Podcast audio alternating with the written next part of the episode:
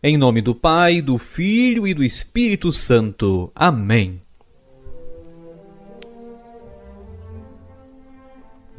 Percorria Jesus toda a Galiléia, ensinando nas sinagogas, pregando o evangelho do reino e curando toda sorte de doenças e enfermidades entre o povo. Mateus 4, 23. Martinho Lutero, o reformador alemão, diz: Portanto, no Cristo crucificado é que estão a verdadeira teologia e o verdadeiro conhecimento de Deus.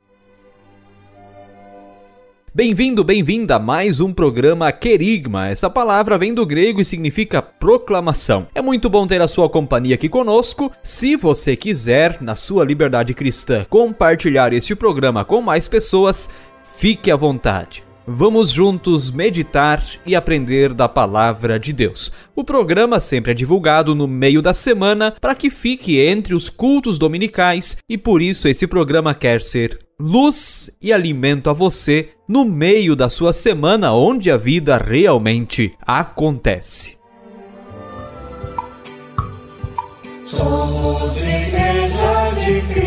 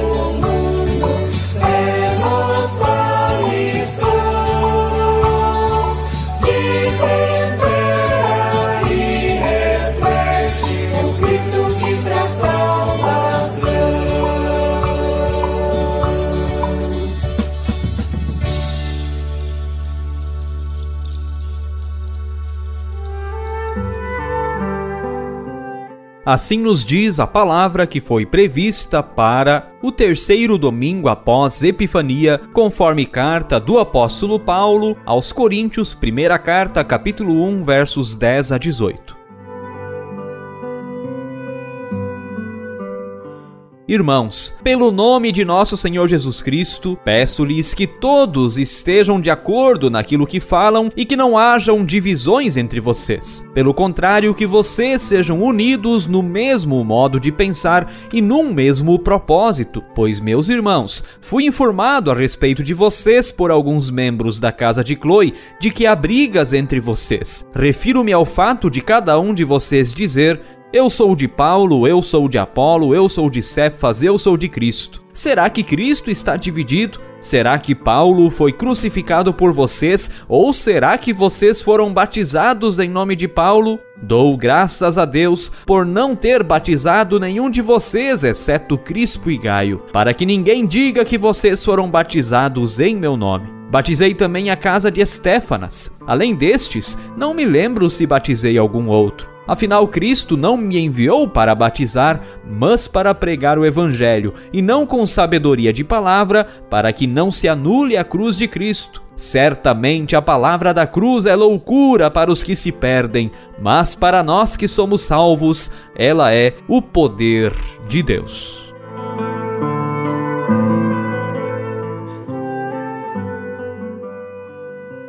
Que a graça do Senhor Jesus Cristo, o amor de Deus o Pai e a comunhão do Espírito Santo estejam conosco. Amém. Se o apóstolo Paulo falou estas palavras a uma comunidade que estava profundamente dividida em sua época, o que ele diria à nossa sociedade e igreja atuais? Vivemos hoje ainda uma grande época de polarização, divisão e discórdia. As redes sociais amplificaram muito essa divisão. Sem contar a questão da violência, que não é apenas física, mas pode ser também verbal. Por alguém pensar, torcer ou votar de um jeito diferente, acredita-se então que aquela pessoa pode ser humilhada, excluída, cancelada, violentada, diminuída, talvez até morta. E não são poucas as pessoas que têm recebido até ameaça de morte apenas porque defendem ideias opostas às de outras pessoas. O mundo greco-romano em que estava situada Corinto era caracterizado por várias escolas que se formavam em torno dos filósofos. Era normal naquela grande sopa cultural que as pessoas escolhessem as ideias a que queriam seguir e passassem então a pertencer a uma determinada escola que não fazia outra coisa senão ensinar mais sobre aquele determinado pensador. Acontece que o evangelho entrou na cidade de Corinto. Na cidade foi dado o testemunho de Cristo, sua vida, morte e ressurreição. Passaram por ali cristãos notáveis que deram seu testemunho sobre as suas vidas pessoais com Jesus Cristo. E o que aconteceu? Ao invés dos coríntios seguirem a Cristo, quiseram criar escolas de pensamento a partir daqueles que davam o testemunho. Sim, as testemunhas de Cristo foram tornadas mais importantes que o próprio testemunho de Cristo. Assim nos diz o texto bíblico: Eu sou de Paulo, eu sou de Apolo, eu sou de Cefas, eu sou de Cristo. 1 Coríntios 1,12. Cada um queria defender alguém, todos queriam seguir alguém. E nessa bagunça horrível, o próprio Cristo, de Senhor, foi rebaixado a ser apenas mais um entre tantos outros. Por isso, Paulo pergunta categoricamente: Será que Cristo está dividido? Será que Paulo foi crucificado por vocês ou será que vocês foram batizados em nome de Paulo? 1 Coríntios 1:13.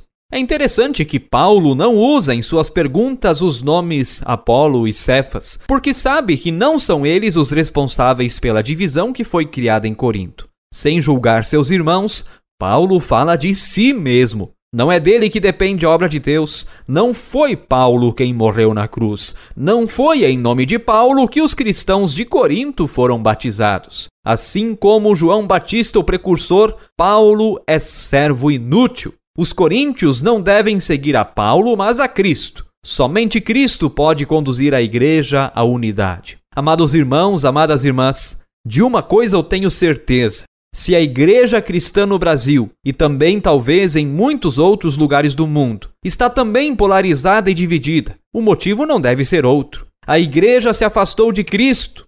Sim, Cristo foi tirado do centro, pois quando Cristo está no centro, as diferenças interpessoais são minimizadas para que haja oportunidade de unidade e comunhão, unidade que não é uniformidade, mas unidade na diversidade. Se perdemos a capacidade de dialogar com pessoas ou movimentos que são diferentes das nossas raízes, é porque Cristo não está no centro. Do contrário, teríamos aprendido a viver em comunhão com respeito e tolerância. Mas de qual Cristo estamos falando? Esta é uma pergunta importante. Há muitos Cristos sendo pregados por aí atualmente. Muitos que não têm nada a ver com a palavra de Deus. Nós aqui estamos falando do Cristo destacado pelo apóstolo Paulo em 1 Coríntios 1,18.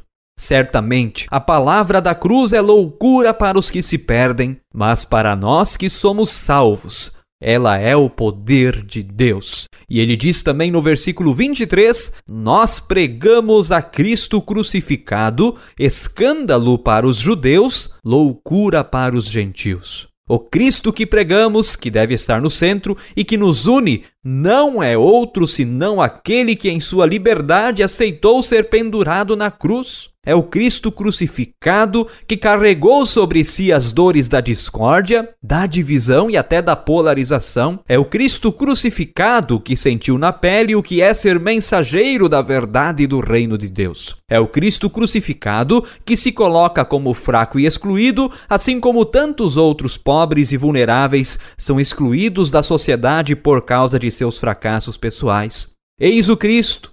Martinho Lutero, o reformador alemão, diz estas belas palavras. Deus, por sua vez, quis ser reconhecido a partir dos sofrimentos e quis reprovar aquela sabedoria das coisas invisíveis através da sabedoria das coisas visíveis, para que desta forma aqueles que não adoram ao Deus manifesto em suas obras adorassem ao Deus oculto nos sofrimentos, como diz 1 Coríntios 1:21, como na sabedoria de Deus o mundo não conheceu a Deus pela sabedoria, aprove a Deus salvar os crentes pela tolice da pregação. Assim não basta nem adianta ninguém conhecer a Deus em glória e majestade, se não o conhece também na humilde e na ignomínia da cruz. Desta maneira, ele destrói a sabedoria dos sábios. Conforme diz Isaías, verdadeiramente tu és Deus, absconde-tu, assim afirma Martim Lutero.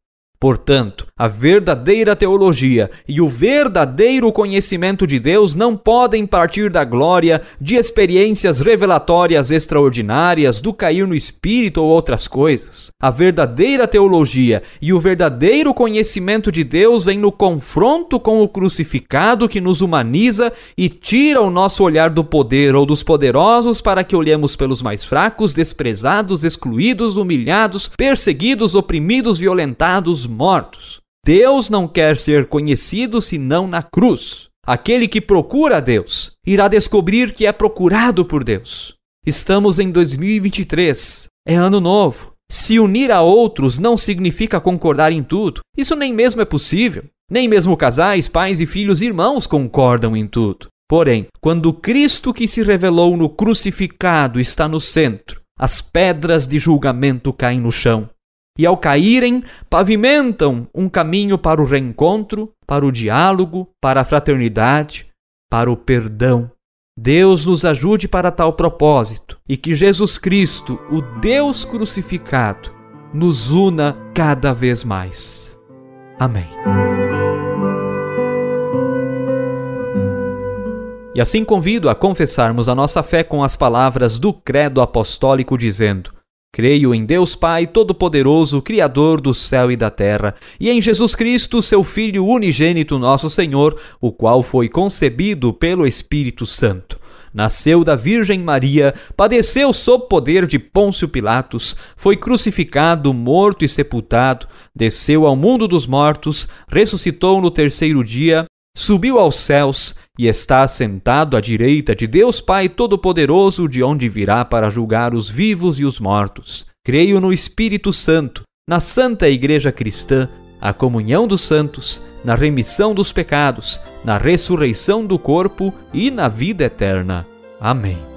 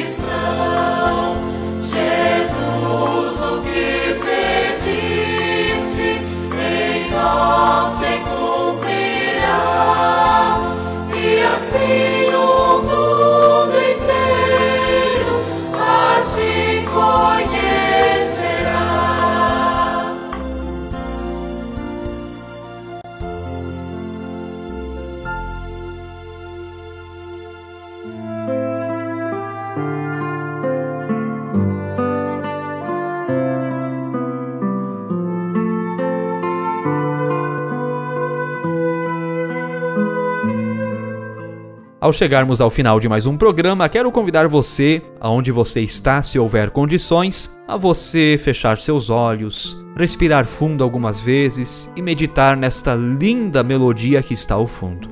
Vamos falar com Deus. Todo-Poderoso e Eterno Deus, nós te louvamos e agradecemos por nos teres mandado o teu Filho unigênito ao mundo para que nos salvasse da escuridão, da discórdia, da divisão e da polarização, levando-nos à luz, à união, à justiça e à paz. Nós te pedimos, Preenche os nossos corações com uma fé inabalável, para que sejamos alegres em tua luz e alegres na comunhão. Sê com a tua igreja, mantém que ela permaneça unida no centro que é Jesus Cristo, o teu Filho enviado a nós. Une a nossa igreja em suas diferentes áreas, transforma a paz e as discórdias e lutas para que o teu nome seja proclamado. Abençoa nossas comunidades e todos que com dedicação e carinho trabalham à sua frente. Chama, ó Deus, a juventude à tua palavra. Santifica os matrimônios para que se mantenham unidos em ti até que a morte os separe. Demonstra teu amor aos doentes e necessitados. Sê tu mesmo a luz para aqueles que estão envoltos pelas sombras da morte. Tudo mais, ó Deus, que está em nossas mentes e corações,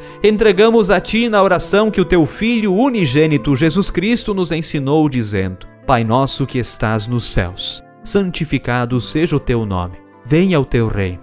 Seja feita a tua vontade, assim na terra como no céu.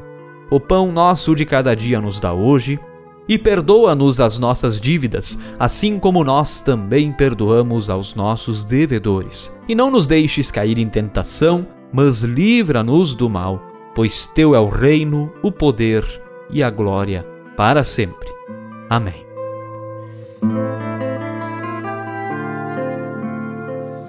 E assim quero te convidar a receber da bênção do nosso Deus. Que o Senhor te abençoe e te guarde. Que o Senhor faça resplandecer o seu rosto sobre ti e tenha misericórdia de ti. O Senhor sobre ti levante o seu rosto e te conceda a sua paz em nome do Pai, do Filho e do Espírito Santo. Amém. Deus nos acompanha, nisso podemos confiar. Vamos e sirvamos ao crucificado unidos e com alegria. Ide ainda por esta semana, na paz do Senhor. Amém.